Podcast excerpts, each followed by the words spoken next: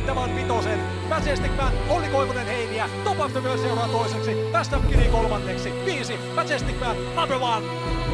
Neljä Huisiemo toisella, Mauritso vastaa, Mauritso, Mauritso vie voiton, Huisiemo kakkonen, voittajana kolme, Mauritso, Holopainen, Suuronen.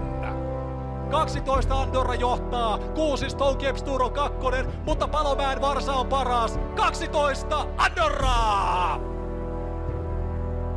Tämä on Täyttä ravia äimärautiolla podcast. Tervetuloa mukaan!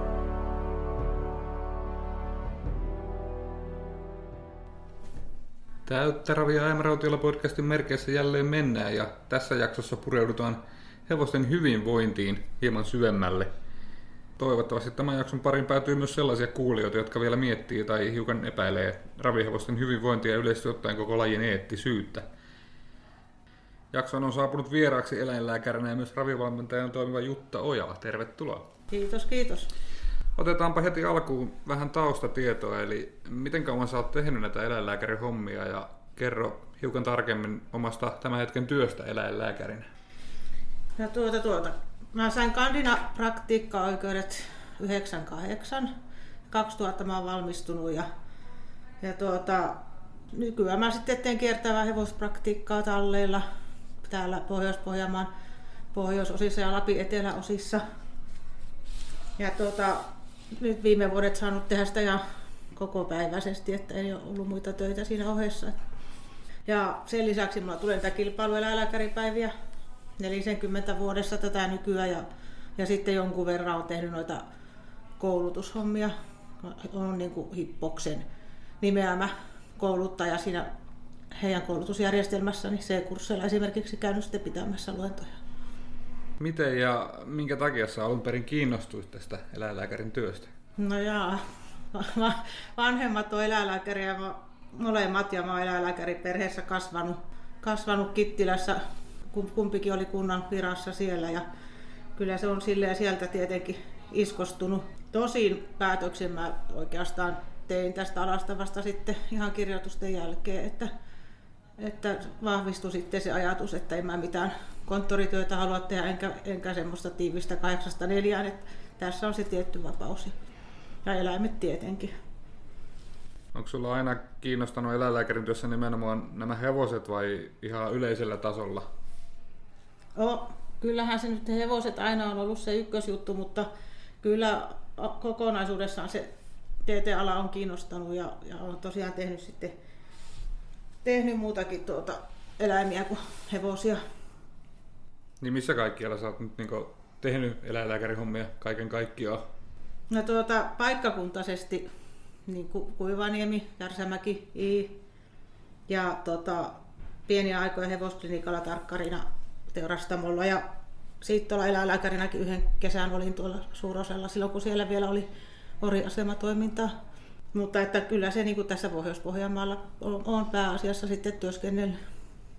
Miten paljon sä oot yleensä muiden eläinten parissa sitten kuin näiden hevosten? Niin miten paljon oot tehnyt töitä? No kuntapraktiikassahan niitä tuli. Silloin kaikki kotieläimet. Ehkä joku eksoottinenkin joskus, vaikka niistä yritti pysyä kaukana, mutta, mutta tuota, kyllähän ne hevo, hevoset on koko ajan ollut se ykköspainotus sittenkin, sittenkin että tuota, on nyt sitten tosiaan jää, jäänyt pois noin noi muut eläimet kokonaan tästä repertuaarista sen myötä, kun on, on ruvennut ihan yksityisenä tekemään. Mitkä eläimet on semmoisia haastavia ollut silloin, kun jouduit tekemään muidenkin eläinten parista kuin hevosten, niin mitkä oli semmoisia haastavia? En mä tiedä, onko he, tai siis eläimet sinänsä haastavia, ehkä niiden omistajat enemmänkin tai se, että kuinka ne osaa käsitellä niitä eläimiä. Että eniten tulee kyllä mieleen jotkut kissat tai kerran oli yksi kana, joita ei niin saada kiinni. että sitten pyydystäminen saattaa olla hankala, hankala etenkin, jos ne on villejä. Mutta toinen, mitä nyt ehkä sitten haastavuudesta voi niin yleensä pitää tai laittaa merkille, on se, että, että jos niillä omistajilla ei ole sitä asiantuntemusta niitä käsitellä, niin kyllä se sitten on kaikille haastava se asia sen jälkeen eläinten kanssa touhutessahan tietenkin aina sattuu ja tapahtuu, niin onko sulla jäänyt vuosien varalta jotakin erityisen värikkäitä muistoja tai tarinoita? No tähän mä mietin, mutta en mä oikein keksi niin kuin mitään järkevää. On kauhean dramaattisia ja traagisia kaikki tarinat. Että ehkä eniten on sitten niin kuin omasta lapsuudesta, mitä mä olen äidin mukana kulkenut, niin oli, oli yksi tarina, että kun mä olin navetassa, istuin laukun päällä ja katsoin, kun äiti tutki lehmää ja kuunteli sen pötsiä, niin mä olin sanonut kauhean moittivalla äänellä, että mutta äiti, eihän sydän ole siellä. Mutta tuota, ei, ei nyt tästä omasta silleen nyt, nyt semmoista tarinaa ehkä tuu, että tässä lähtisin. Niin kaikkea ei Tarina. tietenkään voi kertoakaan. Ei, ei, ei Ihan voi. jokaiselle korville sopivia. Niin.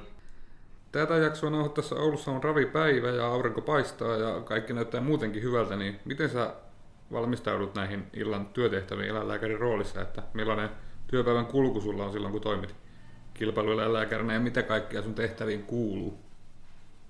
No, kilpailuaikahan alkaa kaksi tuntia ennen raveja. Ja sitten tuota, yleensä me siinä alussa käydään syömässä, kun vielä ehtii. Ja sen jälkeen hän pyrii seuraamaan ravit radan varresta. Yleensä raveja ennen on vielä tunnistuksiakin ja niitä voi tulla myöskin lähtöjen välissä, riippuu milloin ne tunnistettavat hevoset tulee paikalle. Mutta mullahan on, on siellä myöskin avustajia, jotka näissä hommissa sitten on mukana, että mu- mulla on semmoinen aika lailla ohjaava ja valvova rooli siinä ravien aikana, että lähtöjen välissä sitten pitää tarkkailla lämmityksiä, niin silloinkin seistää radan varressa, että oikeastaan ainoa milloin mä oon sieltä pois on esimerkiksi jos mä dopingnäytteitä ottamassa tai tarkastamassa jonkun asian takia hevosia katoksella. Ja tota, sitten minä, mähän olen niin eläinlääkäri, eläinlääkärinä ylin eläinsuojeluvalvoja, ja siinä seurataan sitten eläinsuojelulain noudattamista ja, ja kilpailusääntöjä. Ja sittenhän pitää olla valmius ensiapu ja tarvittaessa se lopettamiseenkin, että vaan se auto on siinä lähtövalmiudessa sitten koko ajan, jos tulee äkillinen tilanne. Niin minkälainen tiimi teillä nyt kaiken kaikkiaan tuossa on sitten ravipäivinä? No tuota, siinä on eläinlääkärin lisäksi kaksi tai kolme avustajaa, valjakkotarkkailija ja sitten varikkoalueen valvojat, että on melkein kymmenkunta varikolla työskentelee toimihenkilöä jo- joka raveissa ja, ja tuota, kullakin on sitten oma ensisijainen tehtävänsä. Ja tosiaan monesti on niin, että, että kuka nyt huomaakin sitten esimerkiksi, jos tulee vertaisuusta, niin avustajat lähtee sen katsomaan, että se ei ole niin kuin ensisijaisesti minun tehtävä, mikä joskus on vähän hassua sitten ihmiset saattaa naristaa, että jaha, laittaako eläinlääkäri kätyrin paikalle tai miksei se itse tullut, eikö se uskaltanut, mutta tämä nyt vaan on se meillä se malli, että sitten jos se asia vaatii tai on paha, paha muutos jossain limakalvolla tai muuta, minkä takia mun täytyy tulla paikalle, niin sitten mä tuun, mutta kun ensisijainen paikka nyt vaan on siellä radan varrella ja katsomassa sitten sitä toimintaa, niin toimintamalli on tällainen. Niin miten tarkkaan näitä hevosia oikeasti seurataan ravipäivän aikana? Tämä on varmaan semmoinen asia, mikä kiinnostaa monia, jotka ei tiedä Niin. raveista. No kyllähän niitä valvotaan koko ajan yleisesti siellä varikolla, sekä hevosia että niiden käsittelyä että kuljetusta. Et sitä varten siellä on, on toimihenkilöitä paikalla ja huomiot joko tarkastetaan, kirjataan, että meillä on niinku tiedossa kyllä mitä siellä tapahtuu. Ja tota, sitten lämmitys, hän pitäisi nähdä aina, aina että se on semmoinen hyvä kriteeri siitä hevosen kilpailukunnosta. Mutta Suomessa ei ole pakko lämmittää radalla, niin se on yksi iso ongelma esimerkiksi sitten. Että välttämättä, jos joku haluaisi niin kuin piilotella, niin se onnistuu. Kuinka tiukat kriteerit sulla esimerkiksi on, jos hevonen ravaa huonosti lämmityksessä, niin kuinka herkästi sitä sitten menee ilmoitusta eteenpäin? No, ravin suhteenhan meillä nyt siinä pystyy eniten tietenkin valvomaan. Ja mun kriteeri on se, että hevosen pitää pystyä ravaamaan puhtaasti. Se voi olla kankea ennen kuin se on vertynyt. Vanhoilla hevosilla saattaa olla, olla jotain nivelongelmia, jot- jotka tulee sitten aluksi esille. Että mä sitten tapauksesta riippuen seuraan, että lähteekö ne vertymään lämmityksen edetessä. Ja yleensäkin oli sitten huono ravi, minkälainen hyvänsä, niin otetaan sitten yhteyttä valmentajaan tai ohjastajaan ja sen kanssa keskustellaan siitä tilanteesta ja yritetään selvittää, että löytyykö siihen huonoon raviin syy. Myöskin heppajärjestelmään tulee merkintä sitten, jos, jos tuota hevonen ravaa huonosti ja sen kautta voidaan sitten tavallaan takertua niihin, jo- joilla on, siellä aikaisemmin merkintä ja katsoa se päivän kunto, että jos siinä huomataan sitten toistuvia huonoja raveja, niin se on vielä herkempi kyllä sitten se poistokynnys. Mutta tästä näin niin kuin käytännössä, että toistuva huono ravi tai selkeä ontuminen niin aiheuttaa toimenpiteitä, eli käytännössä se kilpailusta poistamisen. Joskus myöskin lähettämisen sitten eläinlääkärin tarkastukseen ennen seuraavaa starttia. Kuinka paljon te käytte tuomariston kanssa keskustelua yleensä tämmöistä, että kaivetaanko sieltä esimerkiksi vanhaa tietoa, että onko tällä aikaisempia merkintöjä jollakin hevosella ennen kuin sitä aletaan poistamaan, vai tuleeko sieltä suoraan niin sulta se päätös, että tämä poistetaan? Se tieto niistä aikaisemmista merkinnöistä oikeastaan on vaan mulla.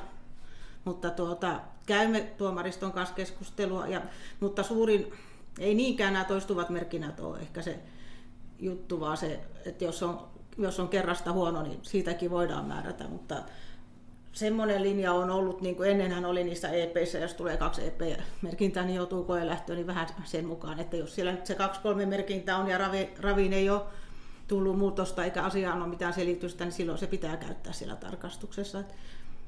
Että tässäkin ehkä nyt haluaisi täsmentää, että se nyt on sen hevosen hyvinvoinnin takia tämä asia, eikä siksi, että me haluttaisiin kiusata jotain, mutta että silloin on perusteltua niin kuin käyttää se hevonen tarkimmissa tutkimuksissa, että minkä takia se ravi on toistuvasti huono.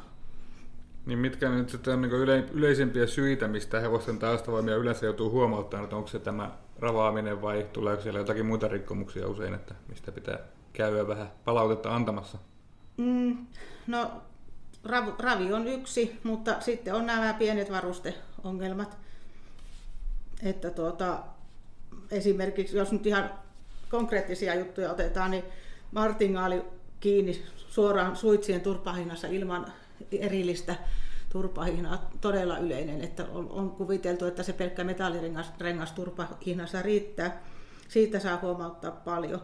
Potkuremi varmistetaan kauhean usein teippaamalla, vaikka siihen on olemassa oma solielinen remmi, kuten säännöissä vaaditaan.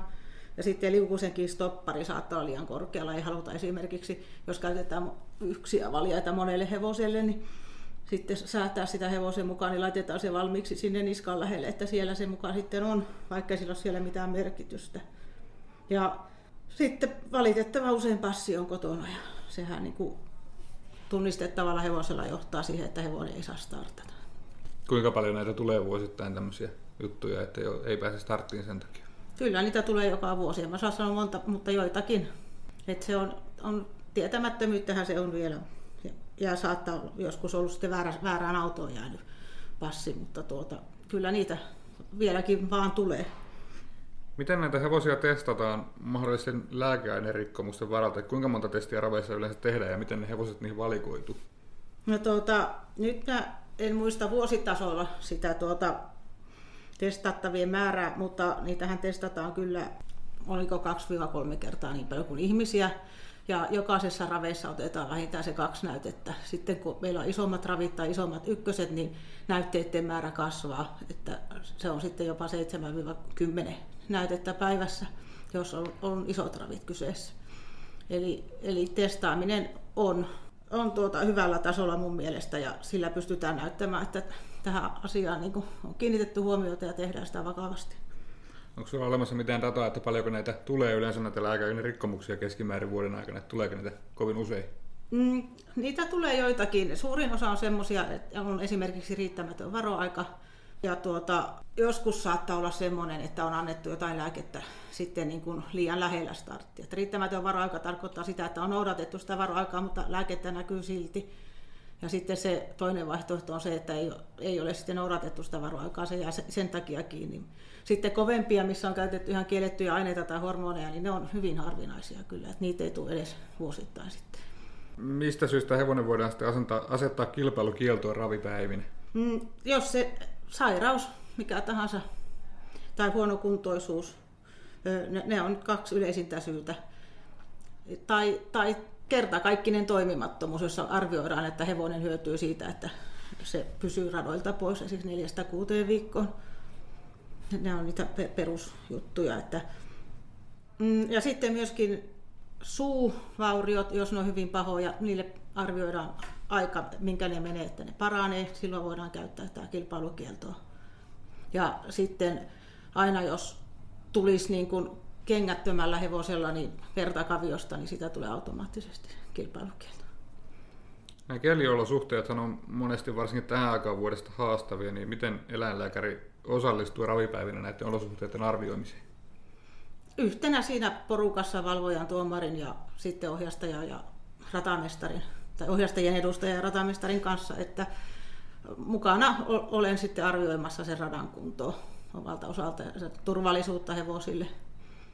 Harvoin siihen tarvii sinänsä sitten ihan niin kuin mennä, että valvoja kokoon kutsuisi tämän edellä mainitun kollegion sitten sitä ranatilaa arvioimaan, mutta näinkin on jonkun kerran käynyt, etenkin aikana sitten, että jos pitää miettiä, että kestääkö se rata, niin siinä käytetään sitten tätä koko porukkaa. Yksinkin hän mulla olisi oikeus peruuttaa vaikka ravitse radan vuoksi, mutta semmoisiin ei lähestulkoonkaan onneksi ole täällä päin tarvinnut mennä, että päästään porukalla tekemään näitä asioita kyllä. Et ole kertaakaan joutunut perumaan raveja? En, en niin, että mä olisin sen takana, että tää, muut sanoisivat, että täällä ajetaan ja mä seison keskellä rataa ja sanon, että vain kuolee ruumiini yli, niin ei, ei onneksi ole tarvinnut siihen mennä. Toki olen kyllä vahva mielipidettä muutaman kerran käyttänyt, että, että mikä on varmaan edesauttanut siihen, että ravit on peruttunut. Kuinka monella radalla sä käyt tekemään näitä kilpailujen töitä? Mm, no, kokonaan ollaan, teen Oulun ja tai siis Oulun puoleksi ja sitten Torni ja Rovaniemi on niin kaikki ravipäivät, ravipäivät sitten. Että satunnaisesti kesäratoja ja joskus joku muukin pohjoisen rata, mutta, mutta Oulu, Tornio, Rovaniemi pääsääntöisesti. Sä oot tosiaan täällä Oulussa usein työtehtävissä, mutta kuinka monta muuta eläinlääkäriä sun lisäksi täällä Oulussa on kilpailueläinlääkärinä ja miten päivät teidän kesken jakaantuu? No, Tenhosen Tanja hevosklinikalta on toinen kilpailueläinlääkäri ja me ollaan jaettu nämä ravit niin, että hän tekee yleensä maanantait ja minä muut päivät. Tämä nyt oli poikkeus, Tanja ei tänään päässyt paikalle, mutta tälleen se jakaantuu käytännössä 50-50 sitten ravipäivät. Ja tätä on varmaan 5-6 vuotta olla menty hyvällä menestyksellä sinänsä, että aina jompikumpi on päässyt paikalle. Minkälainen linja eläinlääkärit toiminnassa on koko Suomen puitteissa ja mitä tehdään yhtenäisyyden eteen, että se olisi joka radalla samanlaista se toiminta? No, mun mielestä linja on aika hyvä ja se yhtenäistyy koko ajan. Ja onhan se kaikkien etukin, että näin on. Mm, mun mielestä hyvä yhtenäistäminen tekijä oli tuo Hippoksen järjestämät vuotuiset koulutukset niin eläinlääkärille kuin sitten oli yhteiset myöskin toimihenkilöille ja eläinlääkärille ja tuomaristolle, mutta nythän korona on tietenkin ne, nekin sitten jättänyt pois. Mutta tuota, muuten aika lailla kiinnostusasiaan on, on tietenkin se yksi, että meillä kilpailueläinlääkäreillä on paljon ravitaustaa yleisesti. Ja ehkä semmoinen konkreettisin juttu, mikä nyt sitten meitä yhdistää ja pitää koko maan käytäntöjä samana, niin on ihan WhatsApp-ryhmä, mihin pistetään sitten, jos tulee joku kysymys, niin se, se sinne ylös, jotta se on sitten vastauksinen kaikkien nähtäville ja voidaan yhdessä puida sitä asiaa, niin silloin, silloin se tulee niin kuin koko Suomeen sama käytäntö sen suhteen. Sä oot aika pitkään näitä tehnyt näitä raveissa näitä eläinlääkärihommia, niin onko se kehittynyt sun mielestä miten paljon sinä aikana? Tämä kilpailu eläinlääkäreiden niin. on. Ja sehän oli aluksi aika, aika yksin oltiin kyllä. Ja ei tämmöinen, niin kuin näitä hippoksen koulutuksiakaan, jos mä nyt muistan, niin olisiko niitä sen kymmenkunta vuotta järjestetty. Että sitä ennen se oli aika villilänsi ja piti pitää itse sitten oma, omat johtopäätöksensä ja pysyä niiden takana, että paljon on mennyt eteenpäin tämä yhteistyö ja linjaus. Miten paljon teitä kunnioitetaan ravipäivänä, että tuleeko teille usein vastaväitteitä vai käyttäytyykö kaikki pääsääntöisesti asiallisesti teitä kohtaan? Pääsääntöisesti tietenkin toimitaan asiallisesti, mutta sitten on kilpailijoita, jotka on sitä mieltä, että heitä ei säännöt koske. Ja on kilpailijoita, joiden mielestä jokainen toimihenkilö on lähinnä vain kyyläämässä ja aiheuttamassa mielipahaa. Et no, niin on tämmöisillä ihmisillä varmaan joku poliisikompleksi, että ne ei varmaan tykkää poliiseista, kai kaikki virkavalta on pahasta. Et se on ihan sama, mitä me tehdään, niin me ollaan niin se, se osasto, jota niin vihataan. Mutta tuota, totta kai pääsääntöisesti otetaan niin meidän neuvot rakentavasti. Ja, ja sitten, sitten on tietenkin niitä, jotka väittää joutuneensa silmätikuksi, vaikka asia nyt vaan on niin, että jos on paljon asioita, joihin pitää puuttua tai toistuvasti, niin sitten heidän luona joudutaan käymään useammin, ettei se sitä että me valittu joku ihminen ihan pahaa pahuuttamme, että tuolla käydään sitten joka raveissa napisemassa. Mutta kyllä mä niin toivoisin, että kaikki ymmärtää, että tätä tehdään eläinsuojelun eteen ja hevosen hyvinvoinnin vuoksi ja osittain tällähän me turvaamme tämän ravien toiminnan läpinäkyvyyden ja sen, että meillä yleensä niin on mahdollisuus pitää raveja, niin ei meillä ole tarkoitus yksittäistä ravivalmentajan mielipahaa tuottaa. Niin tästähän saadaankin sopiva aasinsilta siihen, että mitä mieltä olet yleisesti Suomen ravivalmentajien tasosta eläinlääkärin näkökulmassa, että pidetäänkö tällä hevosesta riittävän hyvää huolta? No, yleisesti pidetään riittävän hyvää huolta. On tietenkin poikkeuksia, niin kuin joka alalla varmaan on, jotka vahvistaa tämän säännön. Mun mielestä lisenssijärjestelmä toi jonkun verran ammattimaisuutta lisää, mutta vielä ollaan kaukana vaikka Ruotsin tasosta. Ja sitten ehkä jotenkin nuo jotkut hirveän isot tallit, jotka niin kerää paljon sitä hevosmateriaalia, niin niillä saattaa olla sitten työvoimasta uupelo, että, että pystytäänkö kaikki tallihevoset sitten hoitamaan ihan yhtä hyvin, niin se voi tuoda haasteita. Ja sitten toinen puoli on se, että meillä on harrastajia ja puoliammattilaisia tosi paljon ja ne ei ole sitten vielä niin tällä ammattilisenssillä eikä niin toimi, toimi täyspäiväisesti, niin siellä on hyvin vaihteleva se kirjo sitten. Vaikka hevostahan voi pitää hyvin tai huonosti, oli lisenssiä tai ei, niin, niin on siellä semmoisia harmaita alueita kyllä edelleen. Mutta kyllähän tässä kokonaisuutena ainakin ulkopuolisenkin silmin on jäänyt semmoinen positiivinen fiilis, että hyvää huolta tällä hevosesta pidetään. Ja monesti tuntuu, että ravivalmentajat ja hoitajat huolehtii varmaan hevosen terveydestä enemmän kuin omastaansa. Kyllä, se on ihan äärimmäisen totta. Mulla taitaa se tässä jossain vaiheessa sanoa, tätä ajattelinkin haastattelua. Mietin, että se on juuri näin. Raveilla ja yleisesti ottaen hevosurheiluhan on joissain piirissä hiukan semmoinen hämärä ja epämääräinen kuva, milloin pidetään eläinrääkkäyksenä ja milloin muuten vaan arveluttavana toimintana. Niin nyt voisit eläinlääkärin näkökulmasta nostaa vapaasti esiin asioita, mitä käyttäisit argumenttina sen puolesta, että tämä on eettistä ja vastuullista. No ehkä kaikki lähtee siitä, että vain hyvinvoiva hevonen palvelee ja hevonen ei suorita, jos ei halua. Et hyvään ja parhaaseen lopputulokseen ei päästä hevosta pakottamalla. Ja jalostus on tehnyt hevosista nykyisenlaisia ja ne sopeutuu hyvin näihin oloihin. Et tuota, kyllä niillä voisi tuolla villihevosina aroilla ja preerioilla tulla vähän sitten kotitallia ikävä. ikävä. Ja ehkä, ehkä hyvä niin, ne on sopeutunut sitten siihen, mitä me niiden kanssa tehdään ja harrastetaan. Ja hevosta taatusti, kuten äsken sinäkin sanoit, niin hoidetaan paremmin kuin ketään työssä käyvää ihmispulmiasta. Ja sitten myös lainsäädäntö ja valvonta on tiukkaa ja siltikään räikeitä laiminlyöntejä ei ole tullut sen enempää kuin mitä nyt varmaankin taas ne poikkeukset, jotka vahvistaa säännön. Ja mitä dopingnäytteistäkin puhuttiin, niin niitä otetaan moninkertaisesti ihmisurheiluun verrattuna. Ja se, että mustakin se suurin eettisyys tulee tai epäeettisyys vastaan siinä, että mikä se hevosenhoitajien rooli on Suomessa, että kyllähän hevoset hoidetaan ajasta ja palkasta riippumatta, että ne on sitten sen hoitajan selkänahasta. Nahasta, että tuota, näiltä argumentteja nyt ensimmäisenä tuli mieleen epäilijöille. Minkälaisilla teoilla tätä lajin imagoa sitten voisi ulospäin saada näyttämään entistä paremmalta, että mitä voisi tehdä? Se on ikuisuuskysymys, tosi hankala sanoa. Rahahan siihen tarvittaisiin. Jos meillä olisi hyvä visualisointi, kauniit telkkarikuvat. Mä ajattelen, miten Ruotsi on, on päässyt, niin niillä on hirveän hyvää kuvaa, joka on niin kuin myöskin kaunista katsoa, että joku, joka ei raveista tiedä mitään, saattaa jäädä ihailemaan sitten ihan sitä, miltä hevonen siellä näyttää. Että, että se, se, on sitten muutakin kuin kaukaa kameralla lumipyryssä otettua maalisuoraa, jossa hevoset juoksee piiskattuna, siis lainausmerkeissä, sitten tuota, siellä maalipaalun kohdalla. Mutta kyllä mä ymmärrän, että mistä tämä johtuu, että sitä ei ole, jos sitä rahakaan ei ole. Mutta sitten on ihan sellaisia pieniäkin asioita, esimerkiksi, että tuota, joku kerta, kun mä oon nyt on kerennyt jopa, niin kun, onko se Siimori, minkä kautta näitä raveja tulee, niin ohjelmakartasta mennä katsomaan, että mitä niin olisi tarjolla, niin se ei pidä paikkaansa esimerkiksi ohjelmakarttaa. Ja se ei ainakaan ole hyväksi sitten sille, jos joku haluaisi sitä ravia sieltä katsoa. Ja sitten varmaan jokainen meistä voi itse vaikuttaa imagoon sillä, miltä vaikka jollain ravireissulla näyttää tai miltä paikat tallilla näyttää tai ohi ajavan auton silmin. Et, et jos tämmöiset asiat on kunnossa, niin kyllähän se silloin tuo positiivista mielikuvaa lajista.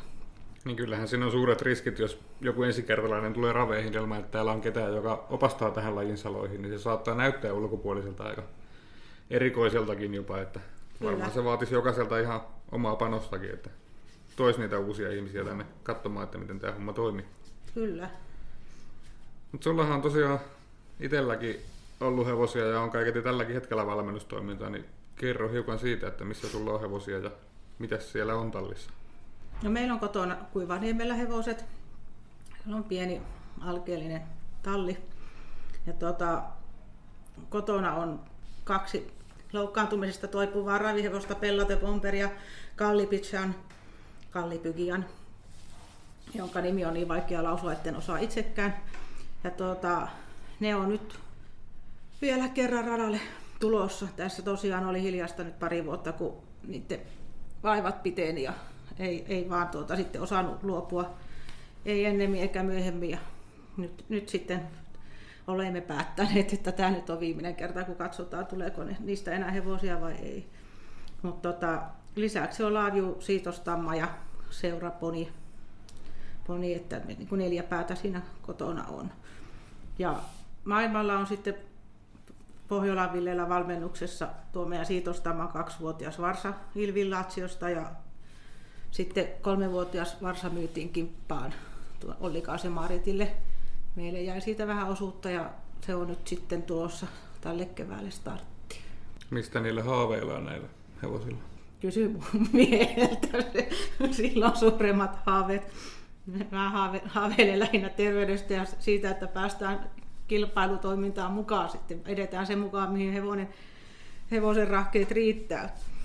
riittää mutta tuota, onhan ne ikäluokkakilpailuihin maksettu. Että katsotaan sitten tosiaan, siitähän se haaveilee, että mun mielestä se on tärkeää, että saadaan rakennettua se siihen pisteeseen, että päästään kilpailemaan. Se on niin kuin kaiken alku ja juuri. Kuinka kauan olet valmentanut hevosia?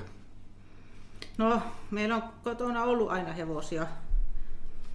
Isä puoli piti Kittilässä ravitallia silloin 70-80-luvulla ihan menestyksekkäästikin, mutta tuota, ensimmäinen oma hevonen, mitä itse laittelin, oli 80-luvulla VM-jaloja. Heti 16-vuotiaana mä ajan kortin silloin itsekin, että nuoresta ollut innokas kyllä, mutta tuota, opiskeluaikanahan se nyt sitten vähän jäi sinänsä sivuun, ettei mulla siinä aikana hevosta ollut tuolla Helsingissä mukana.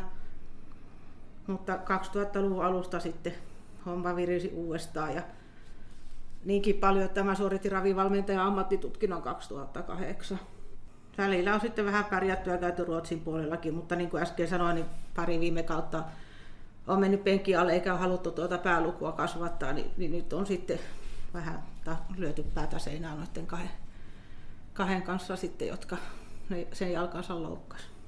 Sitä se tahtoo ravivalmentajan arki olla, mutta mitkä ovat semmoisia parhaita muistoja, mitä sulla on näiden omien hevosten kanssa jäänyt? No kyllähän ne nyt varmaan on nuo 7-6 voitota, oliko vitoinen toisella Marlen Etrikillä ja Pellate Pomperilla, jotka molemmat voitti käytännössä täysin pelaamattomina. Toinen Rovaniemellä toinen Porissa. Ja sitten viimeaikaisempana ehkä se Kallipitsia, niin hirveän helpot voitot Kajaanissa ennen sitä loukkaantumista. Se, se tuota, jätti kovia hevosia taakse. Ja sitten hevosina ehkä suoritukset tuolta Dancing Darknessilta on semmoisia, että se osasi olla niin kuin hyvinkin nimenomaan mieleenpainuva, että me pidettiin sitä jo semmoisena hevosena, että se ei kyllä kuoleman paikalta tule. Ja mä muistan yhden Rovaniemen startin, kun se kuoleman paikalle siellä jäi ja lähdettiin jo kävelemään pois siitä radan että mennään katokselle ottaa sitä vastaan, kun se sieltä joskus pääsee takaisin.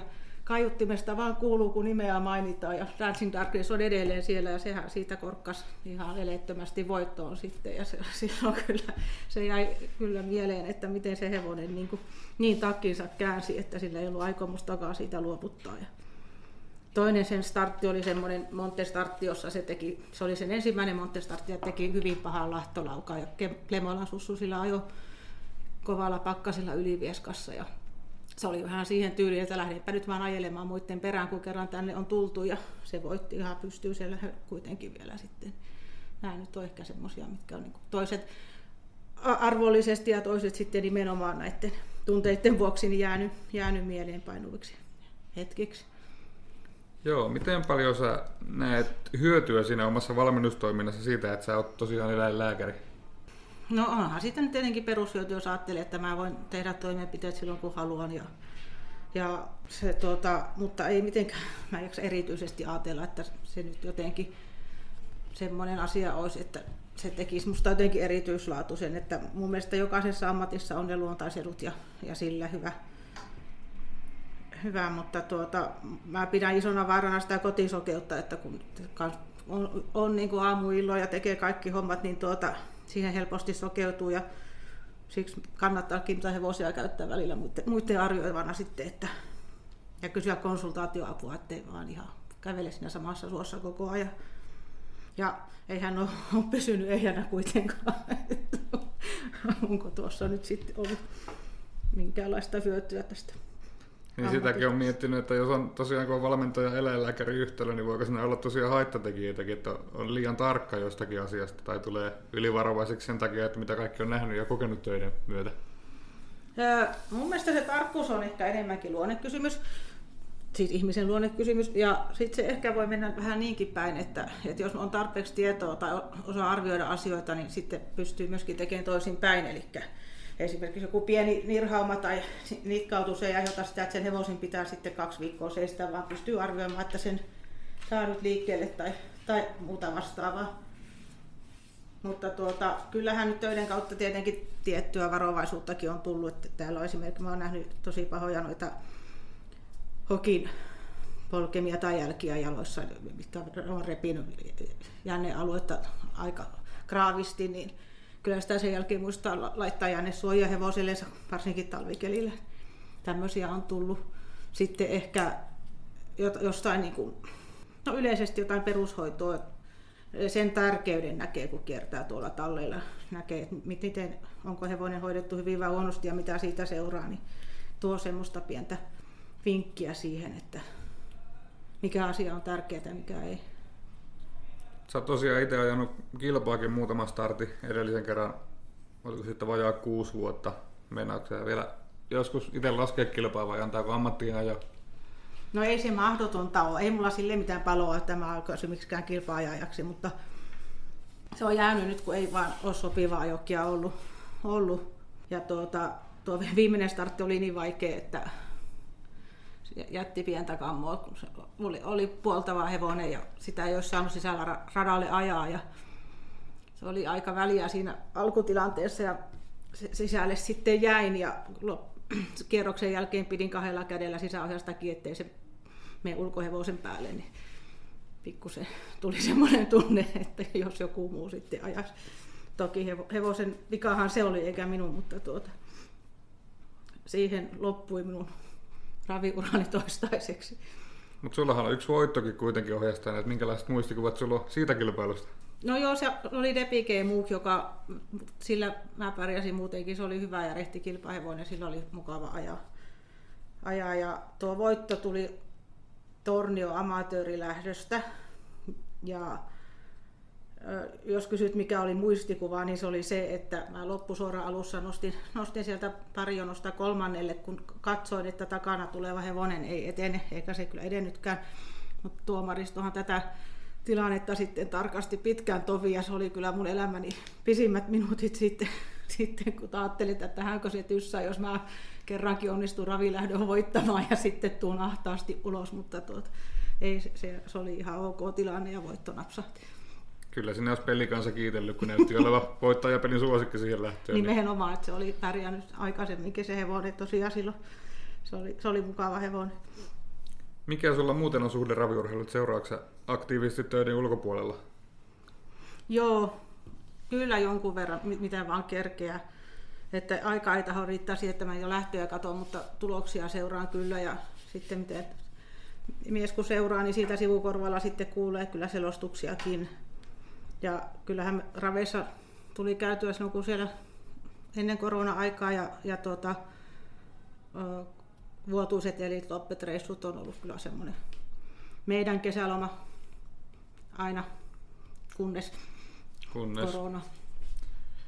Mitäs muuten vapaa-aikaa, jos sitä sitten joskus sattuu vielä jäämään ravienkin ulkopuolelta, niin mitä sitten tehdään? Tota, Sitten neulotaan sukkia Se on hyvä tai lauletaan karaokea.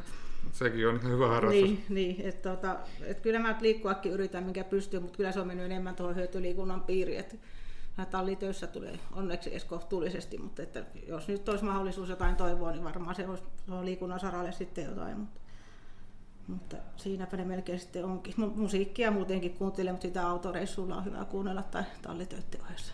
Niin kuunnellahan sitä saa, mutta periaatteessa karaoke on muuten huono harrastus tänä päivänä, kun meillähän on tämä Älä muuta. laulu- ja tanssikielto ja mitä meillä on keksitty tänne. Kotona tätä on nyt täytynyt toteuttaa sitten tätäkin pahetta. No, jospa joskus vielä johonkin muuallekin. Näin täytyy toivoa. Mutta kiitokset Jutta Ojalalle vierailusta ja toivottavasti tämän jakson myötä mahdollisimman moni sai entistä positiivisemman kuvan raviurheilusta. Kiitos paljon, toivotaan näin. Ja kiitokset myös kaikille kuuntelijoille. Palataanpa asiaan taas lähiviikkoina seuraavan jakson merkeissä. Tämä oli Täyttä ravia Äimärautiolla podcast. Muista seurata Äimäraution ravirataa myös sosiaalisen median kanavissa, Facebookissa, Twitterissä ja Instagramissa at Oulun ravit. Voit käydä antamassa kanavien kautta myös palautetta podcastiin liittyen tai vaikkapa ehdottaa vieraita. Palautteet voi ohjata myös suoraan sähköpostitse harri.haavisto.oulunravit.fi.